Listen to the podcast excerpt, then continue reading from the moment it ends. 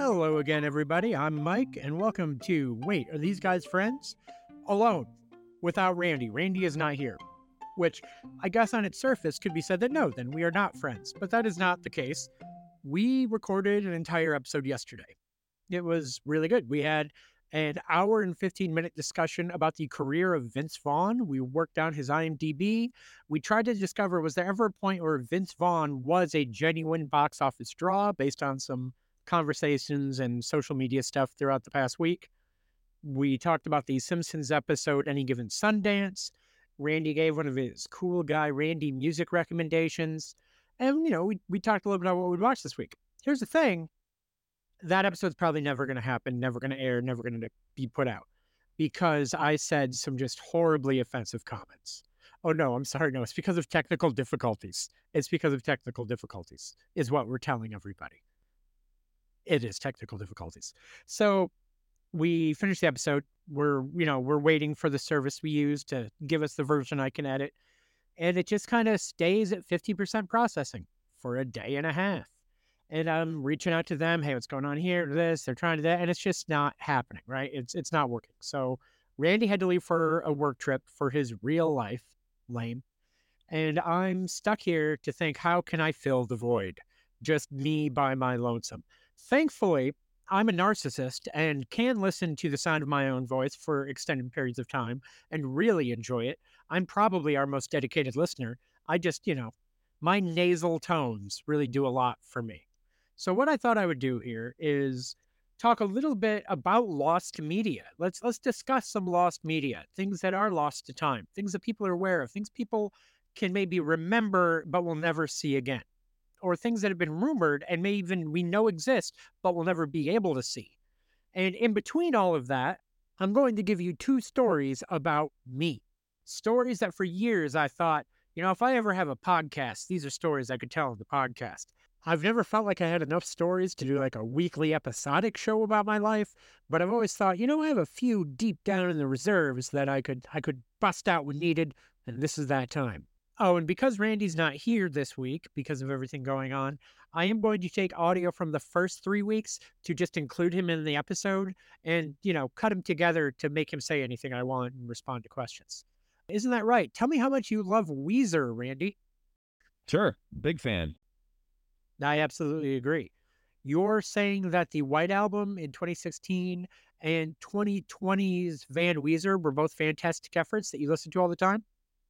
It speaks to a time too uh, that it just it takes me back. Anytime I hear a multitude of songs from this album, it takes me back to a certain time. I think that's what cool music does. That's fantastic. I love every second of that. Anyway, let's get started. First off, I'd actually like to talk about a piece of media that was found only in June of 2022. It had been lost for 46 years. No one had a copy of it. Nobody knew where they could find it. It was an episode of Sesame Street, episode 847 of Sesame Street to be precise. It aired in 1976 on February 10th, and it was considered so scary to the kids of Sesame Street that they pulled it and never re aired it. And listen, it's, it wasn't really that scary, but it was Margaret Hamilton the actual Wicked Witch of the West from the original Wizard of Oz film from 1939 came onto Sesame Street and reprised her role as the Wicked Witch, doing all sorts of spooky stuff on Sesame Street. The only one who liked a Wicked Witch was Oscar the Grouch, which, you know, lean into your brand. Be you, no, you know, always be yourself. I'm going to read a paragraph from lostmediawiki.com, which is a fascinating site. It is filled with just so much stuff of, of TV shows that have been canceled and never put on DVD and you'll never see again because you don't know if anyone actually has the rights to put anything mm-hmm. out. TV shows and movies and comics and books and video games that were partially completed and then, you know, stills and footage was put out and then it was buried in a closet, never to be released. Okay, from the wiki. In the days following the episode's airing, a barrage of complaints was received by the Children's Television Workshop, the majority of which were from angered parents whose children had been traumatized by Hamilton's frightening guest appearance. Due to the episode's overwhelmingly poor reception, several additional test screenings were held the following month, although the results were generally inconclusive, with a large portion of the test audience appearing fascinated by the witch rather than scared on account of her green face. Because remember, these are little kids, and in the 70s, not everybody had a color TV. Despite the testing inconclusive results, the initial complaints were enough for them to declare the episode unsuitable for re airing. And for 43 years, that was it. PBS would replay classic episodes of Sesame Street all the time. Episodes were rerun and rerun and rerun over the years, and people had memories of this episode, but they could never see it, and it was never aired. And in a pre internet culture, it became one of those whispered things among collectors. The wiki continues because, you know, I'm just reporting what this wiki read. This could all be lies. I don't know. But anyway, the wiki continues. In February 2019, 4,500 episodes of Sesame Street were given to the American Archive of Public Broadcasting. That episode was confirmed to be in the archive, but it would only be available for viewing at the Library of Congress. However, the episode was leaked online anonymously in June of 2022. There's a lot of stills and some video clips you can still find online. Technically, those are illegal and you'll be breaking the law if you watch them. So, do you really want to be a criminal because you were watching Sesame Street? You sack of shit. Randy, what do you think about that? Sure. Big fan. Randy, would you break the law to watch this episode? Yeah, yeah. How much time would you be willing to do in prison for stealing this Sesame Street episode? I, I at least seven, eight years. Fantastic. All right. So now that we've covered our first piece of lost media, I will tell you the first of the two stories I have planned today about myself. If you are one of the people I know in real life, you've heard every one of these stories before. They're usually good party stories. They get people moving, you know, they can engage a crowd. We'll see how it works in the audio format when podcasting. I'm going to tell you first about the time I accidentally made dough in the carpet of my small apartment in Connecticut. I used to have a public access television show. I would shoot sketches, I would bring the DVDs to the network, which was Nutmeg TV in Connecticut. I did it regularly for a couple of years and I was always, you know, trying to find the content, just like I am now. I would shoot small sketches and weird little bits and I was constantly trying to think of stuff.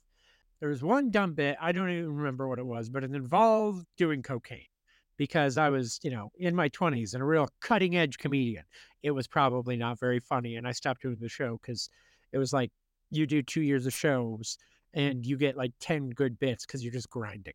Anyway, so I shoot this bit and I take flour for the cocaine and I just smush it all over my face and I do all this dumb stuff and it's in my carpet and I think, oh, I really need to clean that. I should vacuum that. I'm going to do that. And no, I'll do it later. I'll take care of that later. I'm going to start the dishwasher and I'm going to take a nap. So I go take a nap after starting the dishwasher and I wake up to some noise, like a clinking and gurgling, like what the hell is that? A pipe had burst, water had spilled out of the dishwasher in my kitchen and rushed into the adjacent room where all the flour was still in the carpet.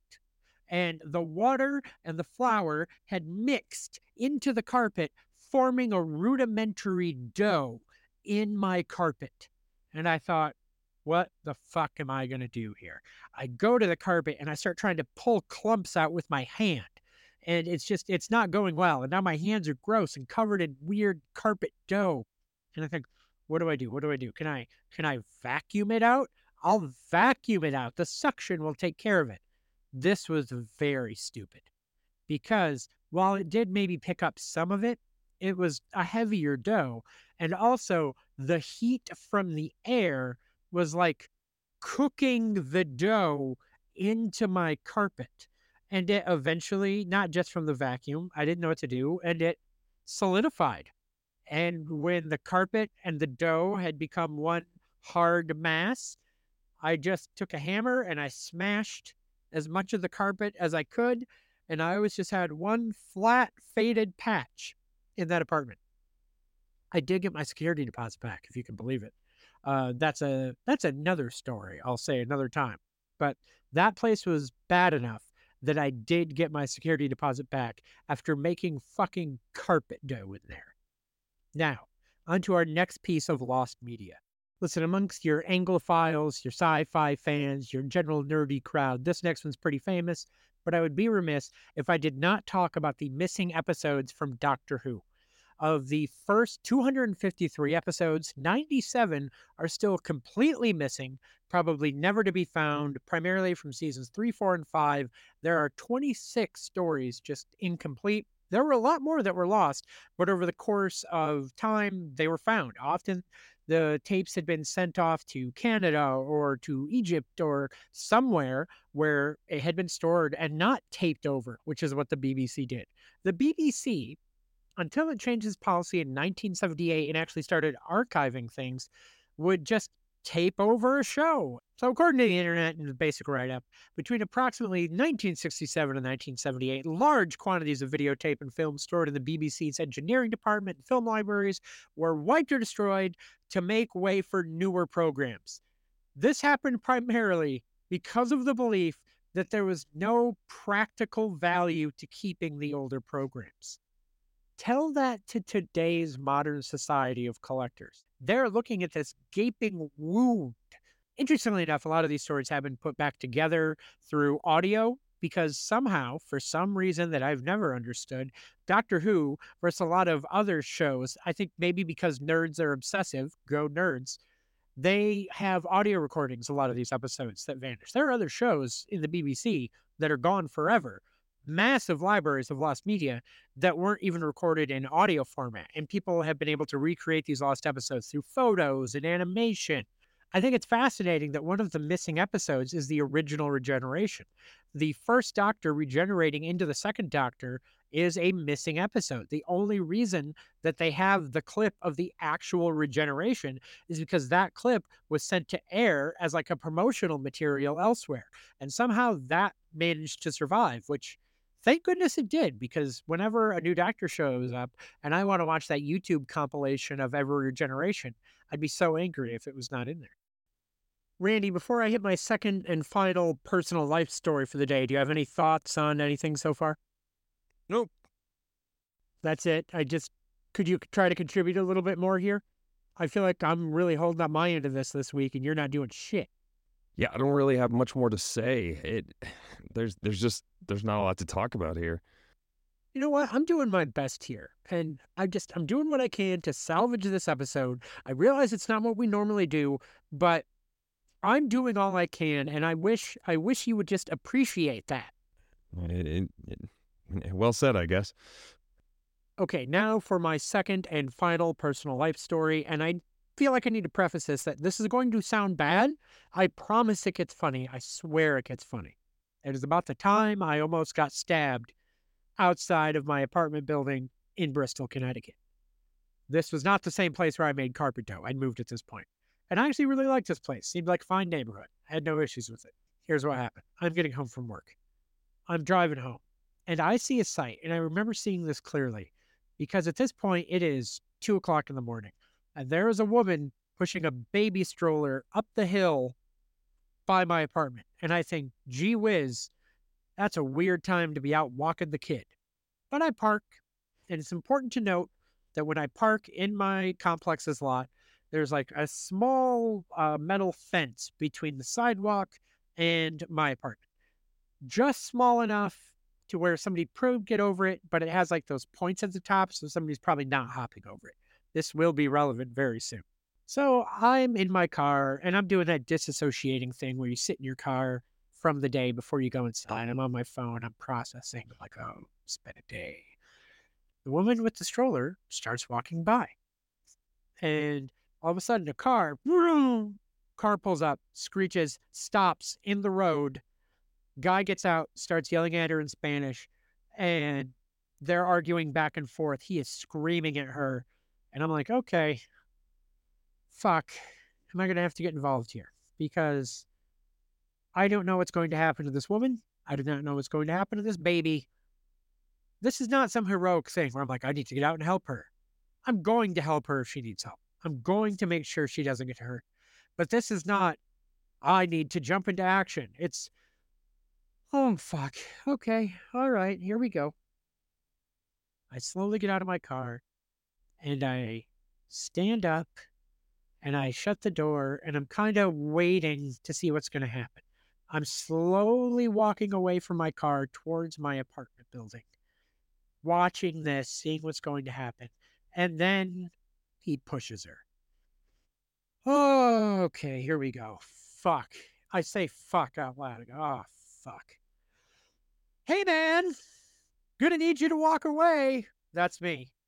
Which apparently, when faced in this situation, I open with, hey, man. That's that's who I am as a person.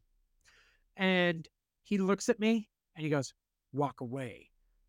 And I go, oh, I can't do that. Uh, you're gonna need to leave and leave and leave her alone and he pulls out an exacto knife that he apparently has and he threatens me with the exacto knife and he goes you need to walk away and my gut instinct now is to immediately call 911 instead of running or doing anything i call 911 and i'm loudly on the phone when they answer, I go, Hello, is this 911? Hello, police. There is a woman and myself being threatened. And I'm like loudly announcing so he knows I'm genuinely on the phone calling and he looks at me and he's looking at the woman and I'm nervous right now because he does have this knife and it could go either way. He could come lunging, he could do that, he could hurt the woman, he could do something. He's close enough to both to where I'm not sure what's going to happen.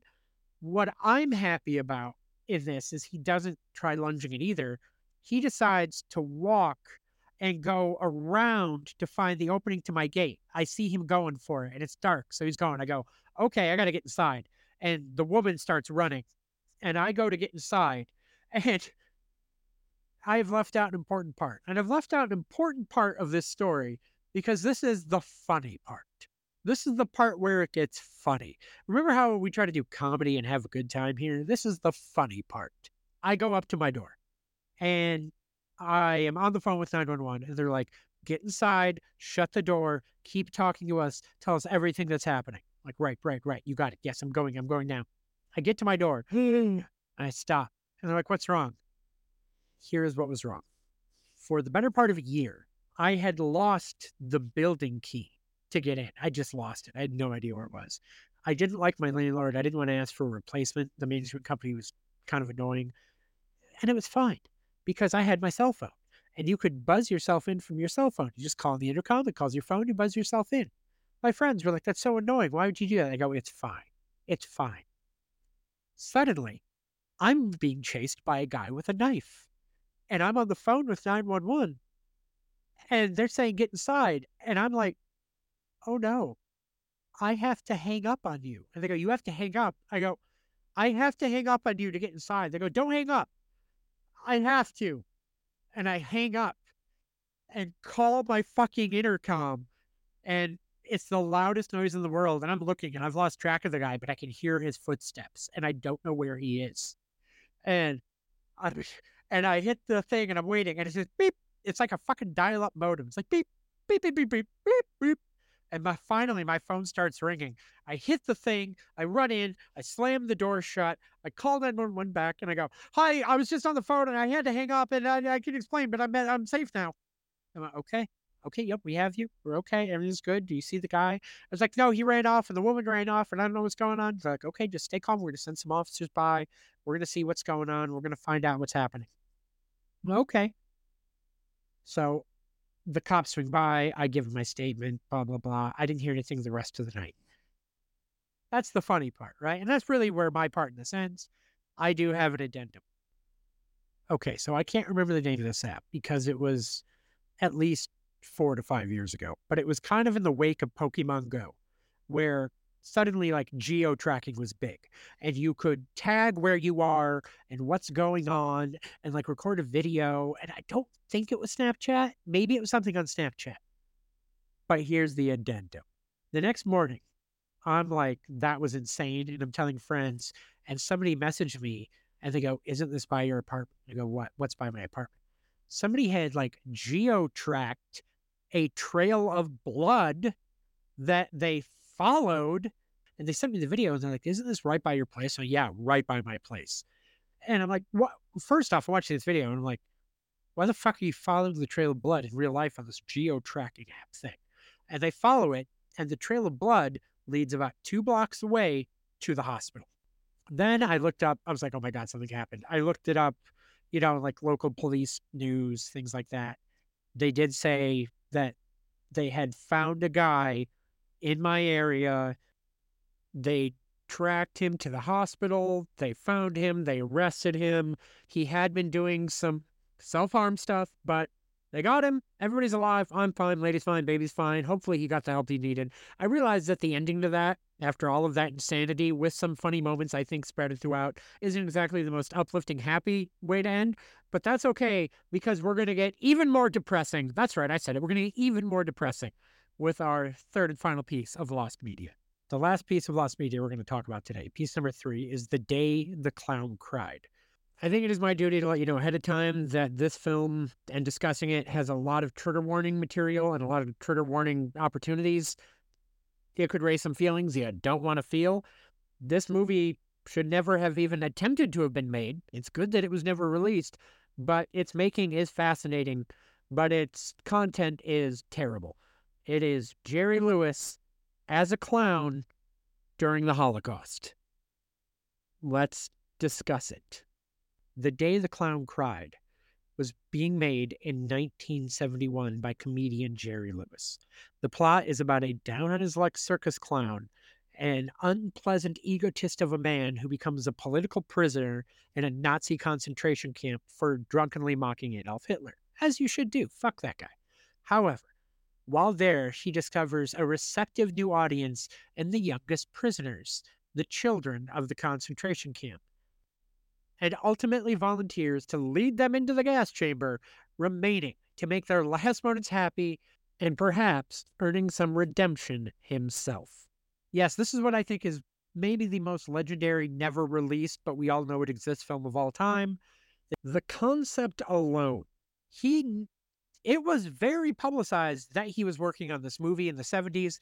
Everybody was aware of it, and everybody knew what the plot was. There was a mystery about this film while it was being made because the concept that Jerry Lewis was making a concentration camp film in 1972 that's uh it's a little shocking. Harry Shearer. What I love about this moment is every week we talk about The Simpsons.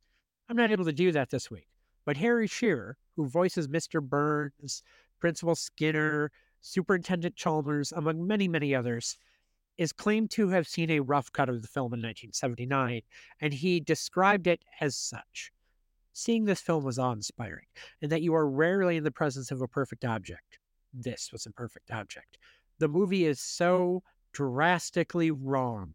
Its pathos, its comedy are so wildly misplaced that you could not, in your fantasy of what it might be like, improve on what it really is.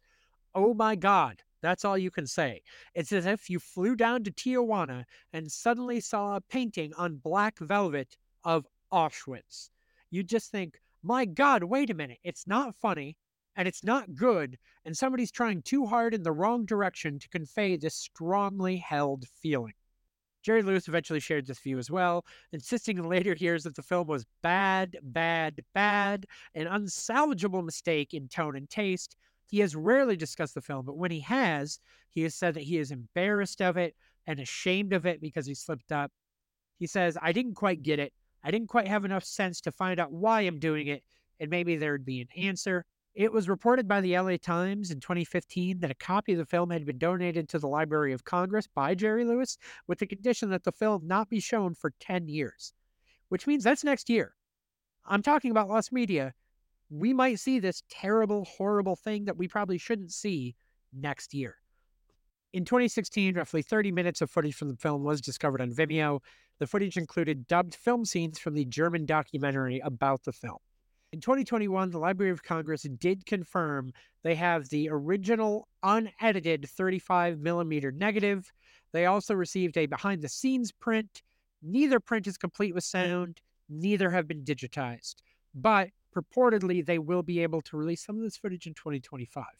But they probably fucking should. That was not in the article or any reports. That was me saying that. Don't release the footage of this movie. Honest to God, I feel like in the early 2000s, you could have released it. It would still have been tasteless. It still would have been horrible. But it wouldn't have galvanized, I think, a base of people who weirdly would want to see this. I worry mm-hmm. that those crazy people are more prevalent in the world now. From a filmmaking, historical, cultural standpoint, I am fascinated by the story of this movie, but bury this and never actually release it anywhere. It said that the reason Jerry Lewis even wanted to do this is he was moved by the premise of the tortured clown trying for his redemptive arc, being a horrible person, and maybe being able to do one good thing in a horrible world. He was eager to try out his skills as a dramatic actor because he was over comedy by this point. And it says that he threw himself wholeheartedly in what became essentially your classic Hollywood vanity project, and he rewrote the script from the ground up prior to starting production. The budget ran out while it was shooting, he which forced Jerry Lewis to invest his own money a feud erupted between Jerry Lewis and one of the producers, who turned out to have never actually secured the rights to the original script that Jerry Lewis had rewritten. It ended with Lewis taking a copy of the film so that it wouldn't be lost while these things were happening in court. The other producer kept the original negatives, planning to finish the film himself. The film was planned to be released in 1973. It was going to play at Cannes, and then it was going to have a wide release in America. None of these things, again, ever happened because Joan O'Brien, the original scriptwriter, still had her copyright. If this sounds at all familiar to you, yes, this does kind of sound like Roberto Benigni's Life is Beautiful. However, I cannot imagine Cinderfella or The Nutty Professor turning this into a good, worthwhile film. Randy, is there anything you would like to say about The Clown Who Cried and this terrible movie that should never, ever be released? I will say there is something to the fact of the the redemptive part of it within the struggle or or whatever like that where he's kind of, it, it, it feels like he's turning a corner on that and so that that does have a happier vibe to it and it's nice to have that amongst the other things. Sorry. I'm sorry. I please remember he is not actually here. If you've forgotten i am taking audio clips from other weeks and i just i needed to put something for before the end of the show, and I I remembered that quote. I oh god, he's gonna kill me. He's gonna fucking kill me for that. I won't be here next week because Randy will have murdered me. I don't care. That was so perfect.